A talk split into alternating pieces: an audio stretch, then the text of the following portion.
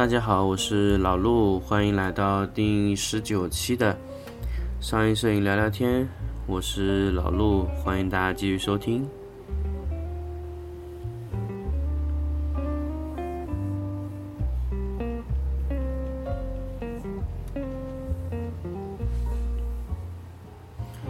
现在呢，又是晚上的十一点的时间了，又是在晚上给大家去更新这个节目啊。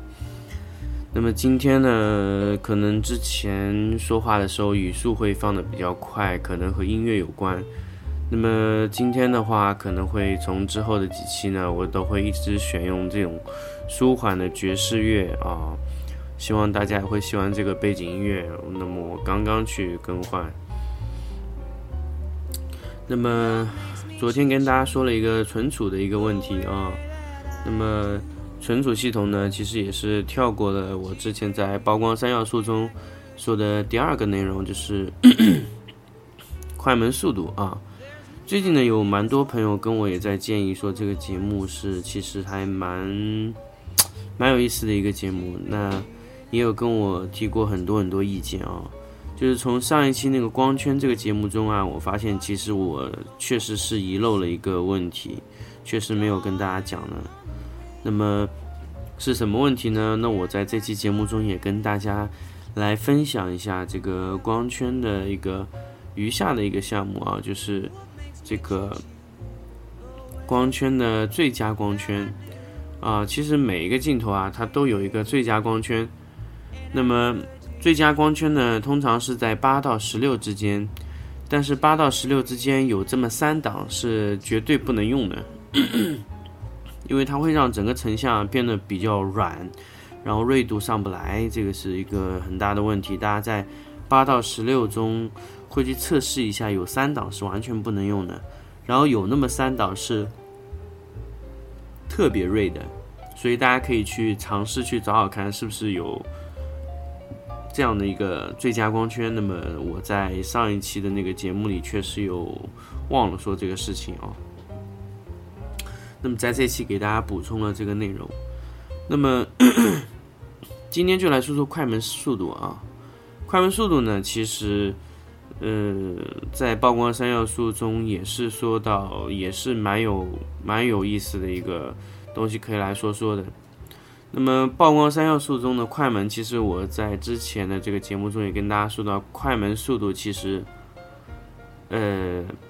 类似这个放水的时间，那就是说你光圈打开以后，它让光吸收了多少时间。那么，其实说到快门速度这个东西啊，其实有很多可以讲。因为哪怕我从历史开始讲，快门它最早的时候，我们以前拍照的时候啊，最早最早的时候，那需要曝光要三十分钟、一个小时以上，那也就是如果我拍人物的话，那你就一个小时坐着都不能动。为什么呢？因为以前的感光度太弱了，只有十几几的这种感光度，那么你在这样的光圈的这种镜头进光量下，你的快门速度是非常非常慢的。那么现在那个随着感光度的提升啊，其实我们只需要在千分之一秒或者百分之一秒、几十分之一秒之内就能完成我们的拍摄曝光的行为。所以快是 快门速度其实是经过非常多次的这种。呃，影像的材料啊，感光器材、感光显影那种这种材料的多次这种更新换代，才提升到我们现在这样的情况。所以大家不要小看快门速度这个东西，因为它是确实是经过了非常非常多的这个革新啊。那么回过来说，快门速度，快门速度的东东通常呢就是以这个分数的形式来给大家看的。我们现在。能看到最快的快门速度呢，就是八千分之一秒。那么最慢的就是三十秒。那么其实可以更慢哦。当然，那个我在那个第一次的节目里就跟大家说了，这个东西你哪怕速度更快，那么你的护翼率是失效的。所以这个是我觉得是没有意义的哦。你到底是不是要把这个快门速度提得这么高呢？完全大家可以跟自己的感觉啊，我觉得是。呃，没有必要把速度就是再提高。我在讲到这个问题，就是其实我们八千分之一秒的这个快门速度其实已经足够我们用了。包括有些啊入门的还没有八千分之一哦，只有四千分之一秒的这个快门速度啊。那么说回来说说快门速度吧。那么快门速度呢，在很多时候呢，影响我们很多的使用的方法。比如说，就最简单的来说吧，快门速度，你把它控制的越快，那么你的凝固性能会特别好。那就是说你在拍摄体育的时候，这种快速拍摄的时候，那么会涉及到一个凝固快门速度。那么基本上你在拍摄这个，呃，跑步的运动员呢，基本上要凝固在六百分之一秒以上。那这样的速度才是我能凝固这个 这个这个运动员啊。比如说我在射标枪的情况下，那可能就要一千分之一秒，子弹可能就要八千分之一秒去凝固了，或者四千分之一秒啊。当然这个要看具体的情况。那么我要说到快门的一个结构，那么我们现在接接触到的基本都是，呃，帘幕式快门。那么还有一种呢，叫进间快门。进间快门呢，它唯一的优点呢，就是，呃，这个叫，呃，怎么说，就是同步时间呢，它是全程同步的。那么帘幕快门它是，呃，四个叶片这样的帘幕打开的这种快门，那这个会影响到快门速度的这个同步时间。我。呃，在光圈的这个环节，我有讲到，就是你在拍摄散光的时候，那你的呃速度变成了同步速度。那么同步速度其实就某方面就决定了你这个呃快门的这个结构。如果你是进间快门呢，那么你的这个所有的同步速度都可以一样，只要你快门能拨到那个数字，它就能同步到。那么帘幕不行，帘幕最多只能做到三百。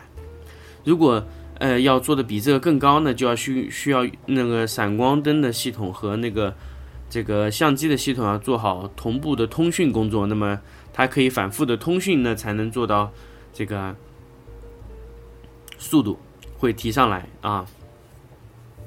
这个是呃一个特殊的叫 FP FP 的一个功能，叫 Fast Fast 嗯，怎么一个帘幕啊，就高速同步啊。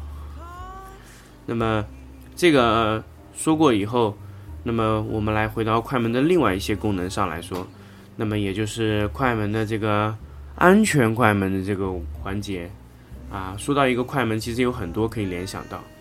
那么安全快门呢，就是假设说我们在手持拍摄的时候，我们需要保证到多少快门速度以后才能防止那个手的抖动呢？那么正常来说，就是我们焦距的倒数。那么也就是说，呃，我们广角的几乎可以用到慢门，为什么呢？如果你是十五的广角，那你只需要十五分之一秒的快门速度就可以保证是安全快门。那么安全快门情况下，大部分情况下是不会虚不会糊啊，大部分我说的是大部分情况啊。那么。当然，你在震动非常明显的环境下也是有可能啊，就是抖动的。那么大家都也要注意这个度啊。当然是安全快门只是这么一说。那么快门呢，其实很多层面上，其实它的凝固性能和它的这个呃 整个同步啊这种功能是用的非常多的。那么其实快门能说的呢，其实真的不多啊。哎，其实大家只要记住几个。还有一个就是什么呢？持续时间，我在之前也有跟大家说过，这个闪光的这个持续时间，其实和快门是非常非常类似的啊。快门呢，其实，在同步的时候，快门的这个时间段里面啊，是闪光几乎可以同步好几次啊。那也就是我有说到一个，就是闪光有一个频闪的功能，就是在一个快门时间里面闪烁多次闪光。比如说我们在一秒的快门之内啊。就是闪烁了 n 次的这个这个这个闪光，那就叫频闪，那多次频闪。那么还有一个就是，呃，持续时间我要说到了。那么持续时间呢，其实是在闪光系统里面属于比较高端的一种词汇。那么可能大家在初期接触闪光灯的时候，可能不会去注意这个词啊。因为持续时间越快呢，就相当于你的快门速度越快，那么你的凝固性越好。凝固性越好呢，也就说明你拍的那种动态的东西啊越清晰。也就是所谓啊，有些闪光灯公司有些做到的就发如雨、发如丝、发如什么弧啊怎么样的？就是你只要你的快门速度达到了一定程度，你拍的头发就可以发如丝啊，因为它这个甩动的时候它能凝固住。这就其实说到这里呢，其实我已经把快门所有的一些知识点都已经说完了。那么接下来就是我们说说我们快门的这个应用的案例啊。有时候我们在，比如说在日落的时候，那么我们需要用怎么样的快门去拍摄呢？其实我们有时候，呃，日落的时候啊，呃，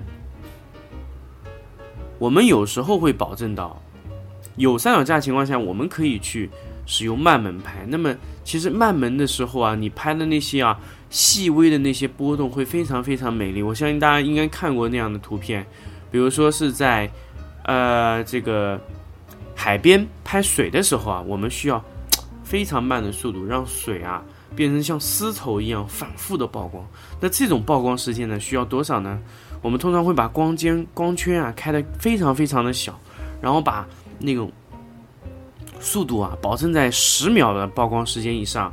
如果保证不到呢？我们通过嗯那个叫叫叫叫那个叫什么 N D 滤镜，那就是叫这这个这个中文名怎么称啊？就减光片，减光片把那个光啊直接减下来六个 eV，就是比如说你正常的亮度是要呃呃一点八的光圈，那么你相当于现在直接变成二十二的光圈的亮度了，那么直接减下来十八档，那就是六个 eV，那这个这个。N D 就比较贵了，那就 N D 六。这这个在国外的很多镜片上是有卖的，在中国可能做不了，没有这么高啊。如果是有的话，偏色也非常厉害。所以其实 N D 滤镜啊，其实对这个颜色的要求其实很高，就是因为你的 N D 减下来的话会偏色，那么这是一个蛮大问题。当然你有色卡的话可以解决这个问题啊，但是最好是没有偏色啊。那么。再说回来吧，说慢门，啊，我们有时候就可能我在白天的时候用十秒、二十秒的拍摄速度，把那些这个这个这种水啊强行凝固住。有时候我们在海边拍摄的东西的时候，比如说我们用一个水啊，它冲到一个木头上，让木头周围流过非常多的水，那么你最后拍出来的时候，发现哇，这个木头非常非常的漂亮，因为那个木头感觉被那种。啊，丝绸一样的这种水啊，包裹住，但是水又看不清楚是怎么样的，所以我们可以把快门速度放得非常非常慢。这个其实是我们呃很多时候在拍摄这种图片的时候啊，一种常用的手法。这个在泰勒·斯威夫特的一个啊，不是泰勒·斯威夫特，那是个歌手，那么叫卡尔·泰勒的这个。摄影教程上，我们大家是可以去看过的，因为他在很多年前就已经试过这种拍摄了。其实我一直建议大家去用买一个 YouTube 的这个 VPN 的代理账号，可以经常看看国外的一些呃摄影师的一些东西，因为他确实蛮有创意的。所以其实很多时候呃，我们我们应该多多打开自己的眼界，去看一下其他的东西。所以。这个其实他在很多年前就发现有这个东西，但是其实中国真的开始应用这种，呃，白天使用超慢速慢快门拍摄都是非常非常少的。那么我再说到这个，我再给大家拓展出来一个内容给大家说啊，就是白天把街道拍的空无一人，那么也就是用超超超超慢速快门。我为什么要用这么多超呢？因为你的快门。往往是比你想象的还要慢，就是白天拍摄使用三十秒的曝光速度，那么你怎么样做到三十秒呢？那么我还是跟大家说了，你使用 ND 滤镜，ND 滤镜同时使用四片以上，一直插下去以后，那你会发现什么呢？你会发现你的相机啊，直接变暗了。我帮你算算啊，四片应该就是二十四倍光圈，那么就是十八档。呃，是八档乘以三就五十四档光圈，也就是说，你把光圈从头拨到头，再拨到头，再拨到头三次，三次光圈全部拨到头，那么也就是说，呃，你的你想曝多少光，你就能曝多少光。那这个时候，你打你插到四片 ND 滤镜的时候，你会发现一个问题，就是相机对焦变得非常困难，因为太暗了。所以这个时候你需要先把相机对完焦，然后锁定住，然后再把 ND 滤镜扣上去，这个是没有办法的，因为实在是太暗了。这个时候再再打开你的那个镜头拍摄，当然你这个环节都是必须要在手动模式下、手动挡模式下，然后长时间曝光。那么曝光了以后呢，你整个街道会变得空无一人，你在街道上走过的所有人都会变得变得不见。那么这个是什么原因引起的呢？就非常非常简单了，这个就是通过超慢速快门，然后你静止的物体都被记录了。如果你这个物体人啊是在运动的情况下，它就根本就留不住那个影像。那么有时候我们去。这种国外去或者哪些其他城市去旅游的时候，我们想拍一条街道，但是又想拍的一个人都没有，那么有时候我们真的可以考虑一下用这种方式。其实，在我觉得，如果是外出旅行的话，在包里放个一两片 ND 滤镜是我觉得是很有必要的，因为你在白天强行把光线降下来的这个难度是非常高的，所以，呃，你的 ND 滤镜一定要买的非常好。当然，我可以推荐大家几个品牌啊。因为我老是给大家推荐品牌，大家会觉得，哎，我是不是在做广告呢？还真不是，但是我会去说说自己用的一些东西啊。就是我觉得，如果说你是真的去买 ND 滤镜的，我觉得施耐德和高尖是一个非常好的选择啊。施耐德是圆形插片的，那么施耐德的圆形插片价格会相对高一点。那么如果你是买高尖的方片 ND 六的滤镜呢，那相对价格稍微便宜一点。那么它的方片呢，还是稍微有一点偏色，为什么呢？因为高尖好像到现在为止，它的镜片都是采用树脂材料。那么在树脂材料上，大家其实很多时候都可以想到，树脂会带来一些什么问题啊？首先就是紫边，还有就是偏色这些问题。那么你如果是用玻璃的话，就可以搞定很多事情。那么施耐德是使用玻璃的，那么其他的。国内的品牌我就不跟大家说了吧，那个这个偏色偏的来是完全让你销魂啊，那个高尖是我觉得还是一个比较可以选择的一个东西啊。那么再说回来就是 说说这个这个这个这个 ND 滤镜啊，大家其实，在包里去多放几片是绝对有好处的，在外面拍这种空无一人的这个街道。那么，快门速度还和一个什么什么拍摄技术有关呢？就是光绘。大家可能很多时候都知道，哎，我晚上在把速度放的特别慢的时候，我用手电筒画这个东西的时候，是不是可以达到呢？这个效果呢？那首先要保证就是在慢门拍摄下才能达到这种拖影啊。那我们有时候拍轮船、拍汽车，在马路上开过去的时候。就是会拖出一条灯带啊，那么我们在拍摄这个光绘的时候也是一样的。那么就是手电筒画的时候，当然我们手电筒画出来的亮度啊，其实就和你当时射的光圈是有着直接的关系。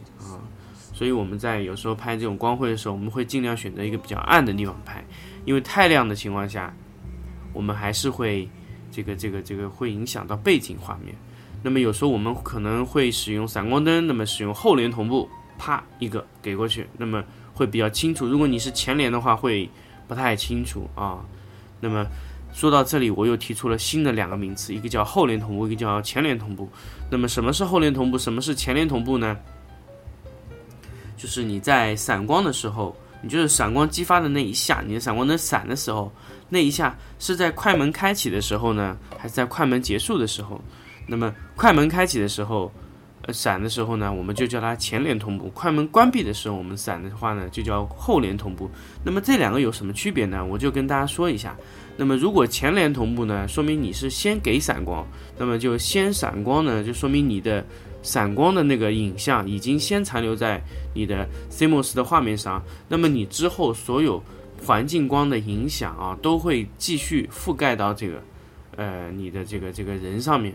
那么这会有一个什么问题呢？这会就有造成一个严重的问题，就是你人拍的时候，背景都会吸到人身上去了，所以这个会发生一种很灵异的情况，就是人透明了，然后背景都拍进去了，这个就会感觉不是太好。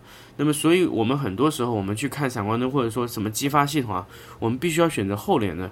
那么，因为是它在前期吸收环境光，你后联啪一上去，你你给的那个闪光的亮度一定超越后面的环境光的亮度，所以你前面的人的亮度是直接盖住后面的这个环境光的。所以正常的光线就是前面亮后面暗这样的这样的一个情况。所以我们尽量去选择后联同步。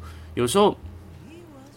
后联同步，比如说你快门非常慢的时候，你可以手自己按到没有问题。但是如果说你是这种三十分之一秒，那你就要依赖于这个闪光系统它本身。所以，一般支持后联同步的这个闪光灯啊，它价格都相对会呃比较高一点啊。当然，完全可以看你自己的要求去去选择，到底你是不是需要后联。因为后联现在基本上所有的后联都是通过这种数据传递来达到的。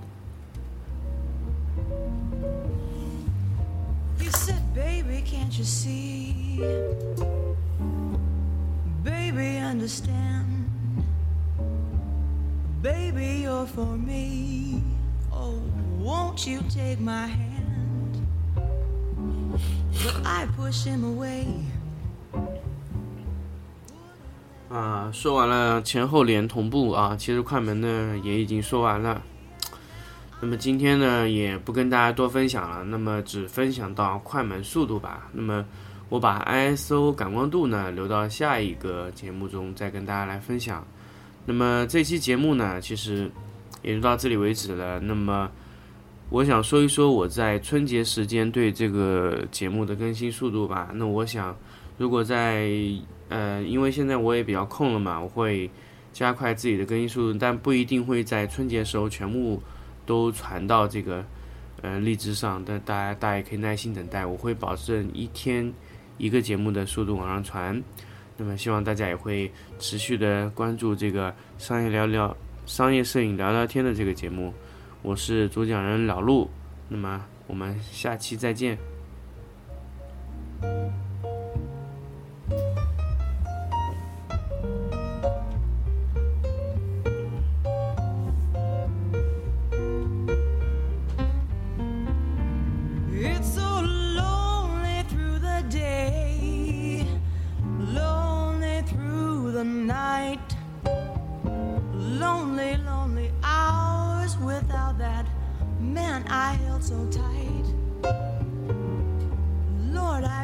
That you will listen to my plea. Keep him close to you so he'll come back to me and call me baby.